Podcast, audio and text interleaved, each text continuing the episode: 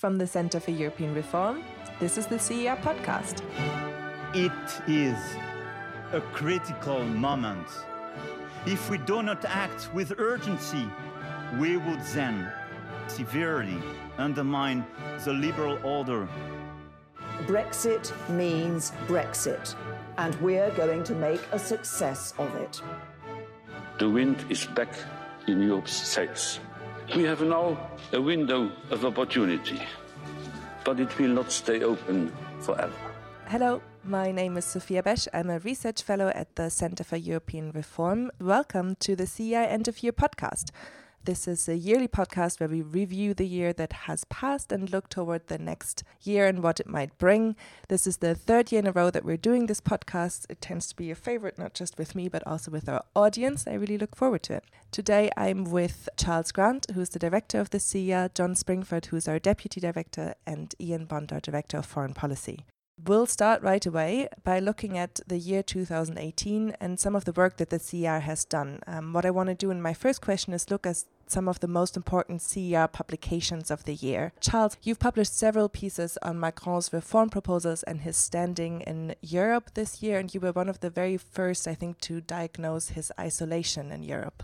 Yes, I mean, Macron's probably the only European leader with a lot of ideas about how to reshape the EU.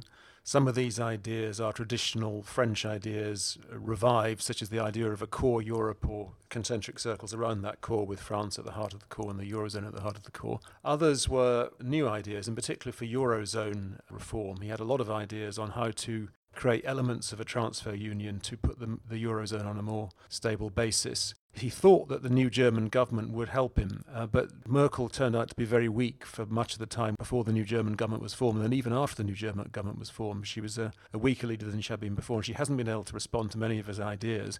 There was the so called Meseberg Declaration in June between France and Germany, sketching out some very modest proposals for reform. But then, as soon as that was agreed, up come the, the new Hanseatic League, a Dutch led group of countries of fiscal austerians who don't like many ideas about a transfer union, who shot down many of those ideas. So they haven't yet come to fruition to any great extent. And there's a massive frustration in the Elysee about Germany not following French ideas on Eurozone reform. And at the end of the year, one does see a little more tension between France and Germany Germany than usual, not only on Eurozone reform, but also on how to respond to Trump and his threat of a trade war against Europe. So there are tensions on defence. There even been some tensions on Brexit, with the Germans getting frustrated with France's very hard line at the end of the Brexit talks on fish and rule of law. So Macron ends the, ends the year uh, rather frustrated with Germany's ability to respond to him and help him in the reform of the EU. Charles, you've mentioned Trump, which leads us on to some of the work that you, Ian, have done this year about the transatlantic relationship, how to to adapt it, how to save it potentially. How have your views on this developed over the course of the year 2018? Well, I'm just back from Washington, and uh, I think there is really grounds for serious concern about the state of the transatlantic relationship.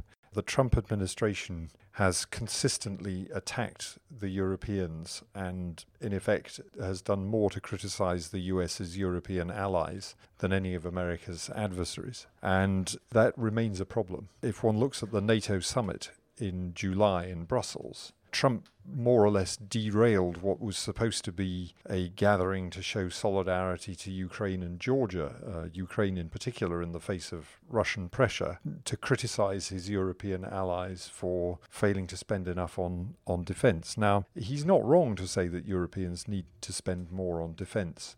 But the way that he sets about it and the linkages that he makes between trade and defense effort are undermining confidence on both sides of the Atlantic in the transatlantic relationship. I guess if there is a, a bright spot, it is that at least within Congress, people realize that the transatlantic relationship remains important and that on most things, America and its partners have more in common than separates them. But even so, I found that there is a lot to worry about in the uh, the position of the administration and its general attitude towards multilateral organizations, whether that's NATO, the EU, the UN, or indeed any other international cooperation. So, yeah, I'm ending the year as, as worried as I began it in terms of the transatlantic relationship. John, you have published some seminal original analysis on the cost of Brexit this year. Would you say that that was the most important publication of the year for you? Well, it was certainly the most important important publication personally because it got quite a lot of media hits. And so there's a there's a kind of positive and negative story to this. The positive one is that we got a fair amount of attention for it. And I should say it's not that seminal. I originally borrowed a model for some academics and then I improved it. But, you know, academics tend to be quite bad at selling their own research. So essentially the research found that the cost of Brexit so far has been between two to two and a half percent of GDP, something like that. And a lot of people, like the Financial Times and other serious people, thought that it was quite a lot lower than that. And I think we did move the dial on the debate. The Office of Budget Responsibility, the UK's fiscal watchdog, uh, cited the research um, and it got quite a lot of hits um, and has made it into the debate. The negative thing about it is that I don't think the fact that it made it into the debate has made a great deal of difference to what's happened. And it might just be worth having a think about that. The British economy has done reasonably well if you think about it in terms of just jobs and unemployment. In fact, it's done very well, got the lowest unemployment rate that we've had for a very, very long time. However, people are poorer in terms of the income that they are getting from those jobs than they would have been had Britain not voted to leave the issue with that, of course, is that it's very difficult to convince people of counterfactuals. It's very difficult to say to somebody, oh, you would have been richer if you'd done this other thing, because obviously that path of action is not visible to us. So, in terms of how that plays out, for the rest of Brexit, if Britain indeed does Brexit, the potential for there being an enormous backlash against the economic costs of Brexit, I think, are relatively small if we have a smooth, orderly Brexit of the type which Theresa May is trying to push for. I think if we have a no deal Brexit, that the backlash might be quite a lot stronger.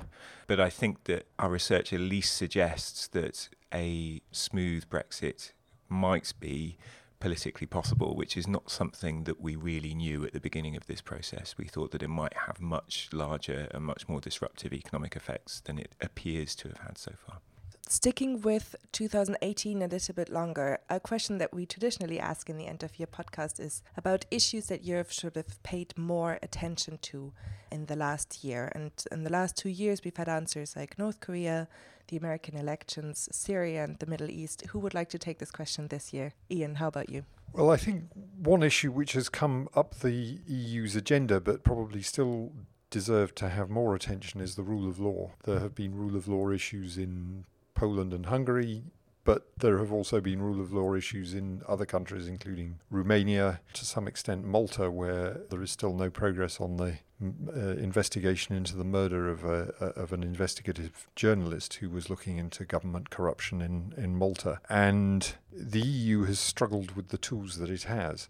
What's quite, been quite interesting towards the end of the year is that Poland, in a dispute with the European Court of Justice, has accepted the, the court's ruling. So that has, in a sense, stepped back from the, the brink. But we are nowhere close to solving the problems of rule of law in Hungary, where the Central European University, a, a well regarded regional university, has been forced to leave Budapest. So that seems to me to be an issue that deserved more attention in 2018 and is likely to need more attention in 2019.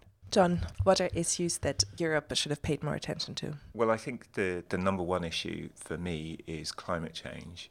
One of the difficulties of having the kind of populist moment that we're currently in is that it makes politicians even more myopic than they usually are. We're dealing with lots of clashes and contention um, about important issues, don't get me wrong, but a lot of political energy is being put into very short-term issues. Think of, you know, the Brexit withdrawal agreement has completely consumed um, UK political life.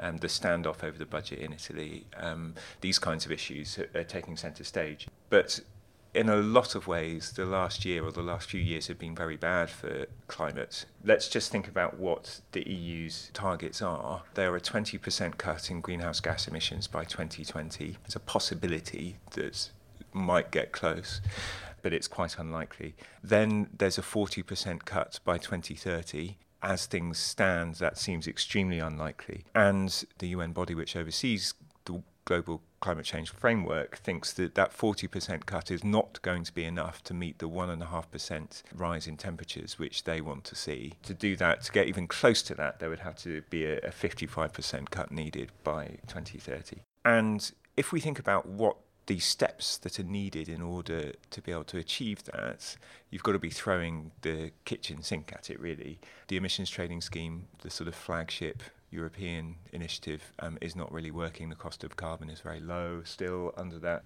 Climate targets are working a bit as we have seen industrial emissions fall um, from 1990 levels, but they haven't fallen as quickly as we want. And so then you're into the world of carbon taxes. The Gilets jaunes, one of the things that has upset them most is the increase in fuel tax, which President Macron has suggested, which shows that even fairly modest measures to try and force people to internalize the cost of their own carbon emissions is very, very difficult. On an optimistic note, uh, we have seen the cost of renewables come down very quickly, and technological development is very fast in that sector. So, if there's a way for Europe to funnel more investment into technology and engineering to try and reduce carbon carbon emissions, that seems to be the way to go.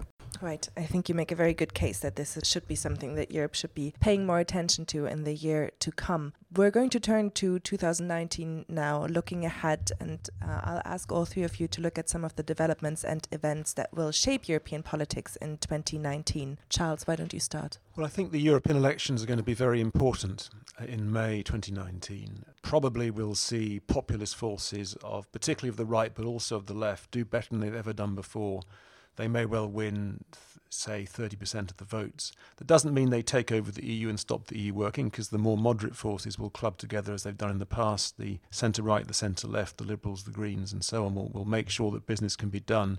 But this will be a symbolic reminder to European rulers that the populist beast hasn't gone away. The dragon growls every now and then, sometimes makes more noise than other times. The migration crisis has been in abatement in the last year to some degree. The numbers coming in to uh, Greece and Italy have declined. The numbers going to Spain have risen somewhat. This has driven the populist beast more than anything else. But we may see, we just don't know, a rise in, in irregular migration into the EU at some point uh, in the 2019. You just never know. The, this is a problem that can only be ameliorated. It will never go away. Also, we're going to see, perhaps, I, I defer to John on this, but an economic downturn seems to be coming, which won't help fight off the populist dragon. And we'll see uh, very clever leaders, and they do have very clever leaders, populists like Salvini in Italy, banging the populist drum, uh, making a lot of noise about the Eurozone budget deficits, bureaucrats at Brussels bossing him around, and then the, the threat from migration. And as Ian mentioned, the, rule of law issues in Poland and Hungary are, are also part of the same problem, really. So I think uh, we'll, the European elections will symbolize that the EU's on the defensive. As I said before, the EU's on the defensive. It, it's, it, it's weakened by the fact that it lacks strong dynamic influential leaders defending the status quo. You have Macron and Merkel who are still there, but you have other people like Salvini and Orban who are also very clever and capable on, on the other side. And I think if there's one particular worry that I have about 2019, and John may say something about the economics, it's Italy, because Italy is too big to ignore. Uh, you can kind of ignore Hungary to some degree if Hungary behaves badly. Italy is an enormous country. It's too big to bail out. The Commission is extremely worried about its banking system still. It worries that uh, the banks are too big to bail out, and that ultimately, if, if the banks get into a crisis, you, it could infect the rest of the Eurozone banking system.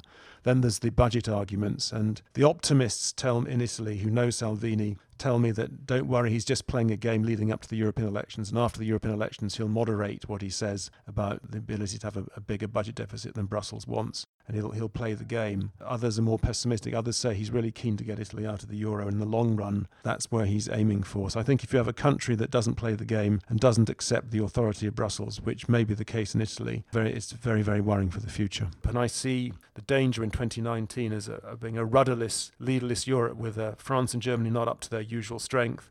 Italy weakened in European terms by its populist government Poland, rather a special case, isolated from the rest of the EU on rule of law issues, Spain with a very weak government, and Britain on the way out. So Mr. Juncker and Mr. Tusk coming to the end of their presidencies, both quite weak figures anyway. So as Europe enters a very difficult year, I see a massive dearth of leadership, which is very worrying. Right, the EU on the defensive in the parliamentary elections and Italy as a challenge to come. John, from the perspective of an economist, are these some of the developments that you also see shaping 2019? Yeah, I mean, I, I think I'll just take up a few points from Charles's very good argument about Italy. So there is a big standoff with Italy over the budget, and obviously Salvini is using this as a mechanism to drive support for the League. The big question, I suppose, is well, France and Germany they broke the budget rules in the mid 2000s um, after the recession, the early 2000s recession. France and Spain have broken the rules repeatedly since the Great Recession, the financial crisis, and the Euro crisis. So, what, what makes it different with Italy? There are a few things. One is obviously that Italy has an enormous debt burden, as Charles mentioned. Second, it's just about timing. So, the, the reason why Italy is so scary is because.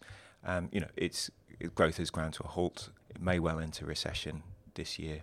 You are supposed to raise budget deficits when you have a recession, but not when you're just going along at your structural rate of growth. And if Italy's structural rate of growth is somewhere between 0 and 0.5%, um, which is possible, uh, then the populist forces in Italy are not going to go away. And the Commission, you know, according to the letter of the law, is perfectly right to say to Italy, look, you know, you're supposed to be running a primary surplus here, not a deficit, um, in order to be able to get your enormous debt stock down and prevent that from having some real costs uh, for the rest of the Eurozone.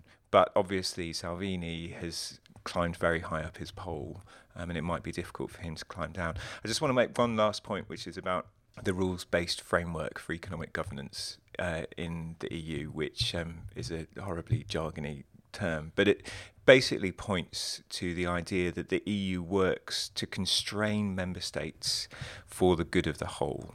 And one of the problems with the budget rules has been that they have been relatively pro cyclical rather than counter cyclical. Um, so when a recession comes, quite quickly the rules kick in and, and tell governments to reduce their budget deficits. If there was one thing that the EU and the Eurozone could do, it would be to make its budget rules more counter cyclical rather than pro cyclical. The problem at the moment is that they mandate austerity very quickly after a recession while the economy is still weak, and it would be a good idea to allow there to be more slack in the system so that governments can put together some spending when the private sector is weak. A good way to do that would be to allow more investment under the budget rules so that countries can invest more and not break the budget rules if they do so. But if they spend on pensions and so forth, then that's not allowed. So that would be my one reform that I think the EU and the Eurozone could make can't stop CER researchers from proposing reforms. Great, yeah, Charles. Just, just to, to, to, add to what John said, I mean, I think the Commission's in an impossible position on Italy because it has to uphold the rule of law or the whole system of Eurozone governance will collapse if a big country like Italy is allowed to break the rules on the size of its budget deficit. And yet it knows perfectly well, the Commission, that Salvini wants to be attacked. He wants to be bossed around by the Brussels bureaucrats because that'll win him more votes in the European elections. And as John has said, the EU's rules are not actually ideal at all. They're not very good rules. So those people in Italy who resist being bossed around by the Commission, who don't like the austerity that was imposed on them in recent years, have a have a point. So it's a very the Commission's in a very very difficult position. But as as I said earlier, Macron understands some of the macroeconomic issues affecting the eurozone. He would like fiscal policy to be considered at European level, not at just national level, as the Germans generally want.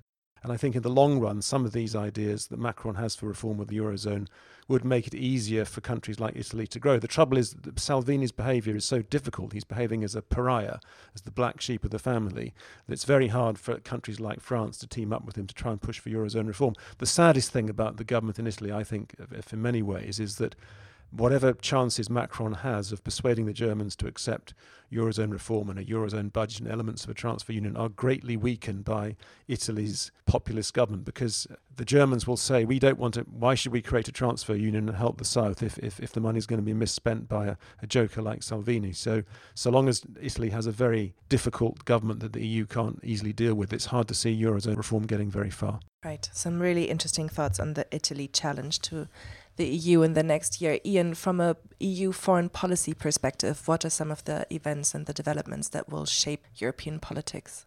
I, think 2019 we're still going to be facing the same three challenges, which is to say relations with the US, relations with Russia, and relations with China. And perhaps China is moving up the agenda. The optimism about uh, the direction of Chinese travel, its integration into the world economy, and so on is is fading. Uh, Xi Jinping is proving to be much more assertive in the foreign policy area. We're still having a lot of issues over trade, over cyber issues, and so on. And that seems to me to be something that Europe is going to have to pay more attention to in 2019. You're already seeing signs of that with the efforts to introduce investment screening or at least to get European countries to screen investments uh, from abroad and especially from China more consistently across the board. So that's something which I think will have to be watched. With Trump, he is under a lot of pressure at home now because of the Mueller investigation into his links or his campaign's links with Russia. And I think he will continue to lash out abroad and the Europeans have been a convenient whipping boy. So uh, I think, particularly if I were the German car industry, I would be expecting more trouble from, from Trump this year. But Russia, I think, does pose some very serious problems. We've seen towards the end of this year more tension around Ukraine with the incident at the entrance to the Sea of Azov, where Russia captured three Ukrainian ships. And there are signs of a military build-up again around Ukraine, I think Russia is going to be a big problem for Europeans in the year to come. And it's one where, again, the populists have tended to be much closer to Putin than mainstream parties have in, in the past. So, this is something which um, is likely to continue to cause problems. I'm sure that the Russians will try to ensure that their favoured parties and candidates do well in the European Parliament elections there are efforts on the part of the EU to make sure that it's harder to interfere with those elections, efforts to counter disinformation and so on, but it's still quite a, a major challenge.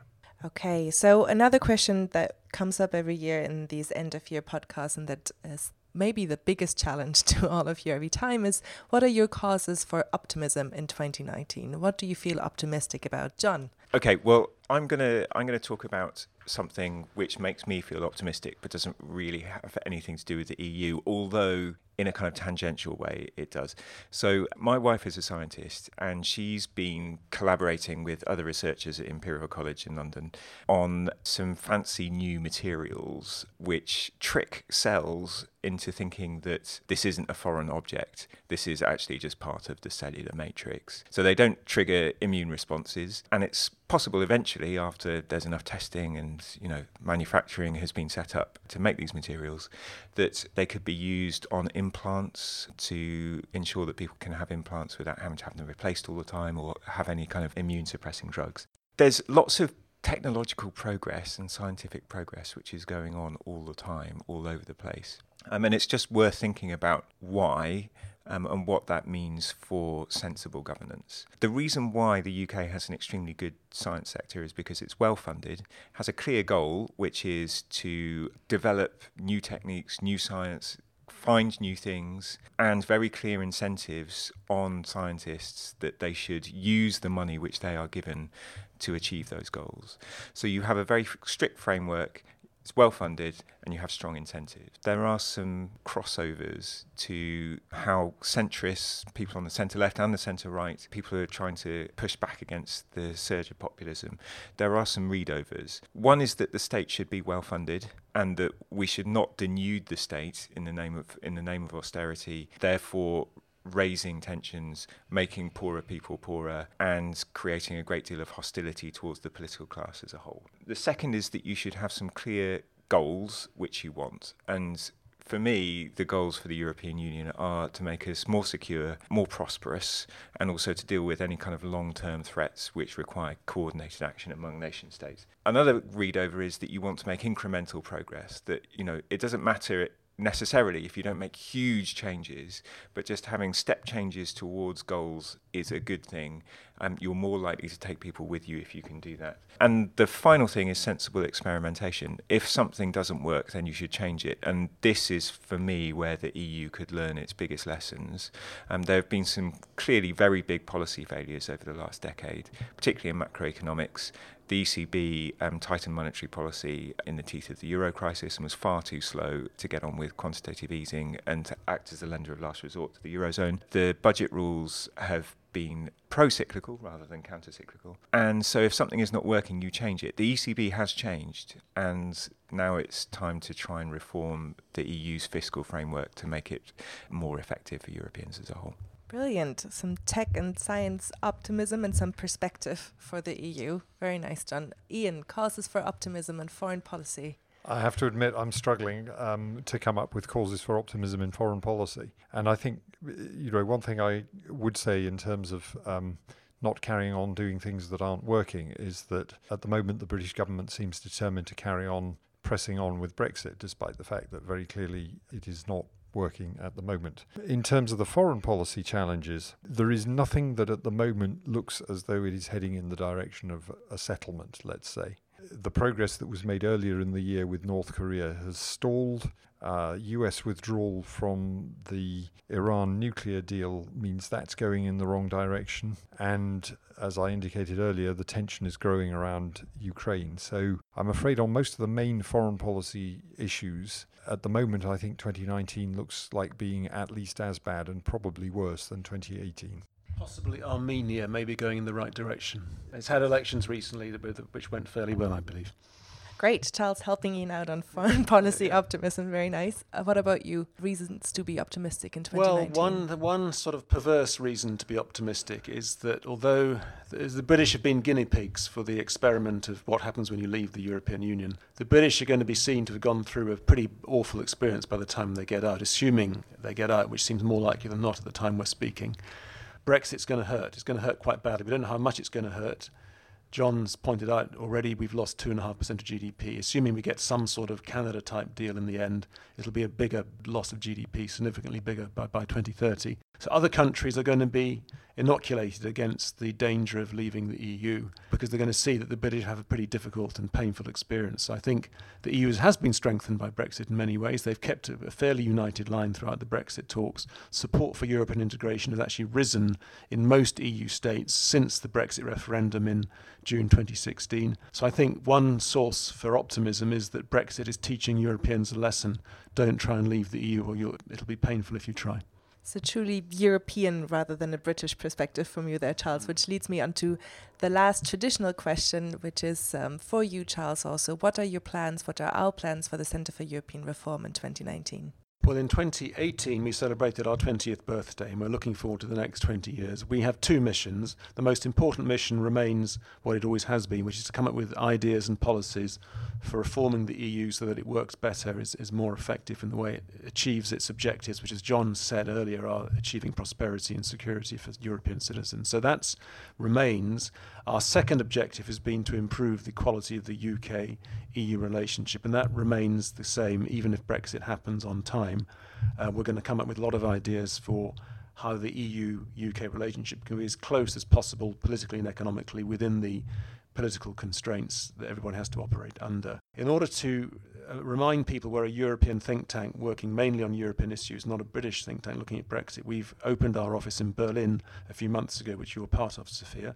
We have two senior researchers in Berlin, we have two senior researchers in Brussels. So a lot of our events and the work we do and the projects we undertake are actually focused on our Berlin and our Brussels offices, though London also remains important. We will continue to do what we've done for the past 20 years. We'll come up with sober, rigorous, serious ideas for reform. We're not a flashy think tank. We try and be objective in what we do, uh, and we'll keep working on the, the way we've worked for the last 20 years for the next 20 years, as far as I'm concerned. Thank you very much. I look forward to that. And thank you, all of you, for coming on. This has really been a fantastic discussion, a real tour de force of the European agenda in politics, economics, and foreign policy. We'll revisit some of this year's predictions next year, so you can look forward to that. And uh, until then, happy holidays, everybody. Thank you for listening to the CER podcast. If you have any feedback for us or want to leave suggestions for a future episode, then you can find us on Twitter at CER underscore EU.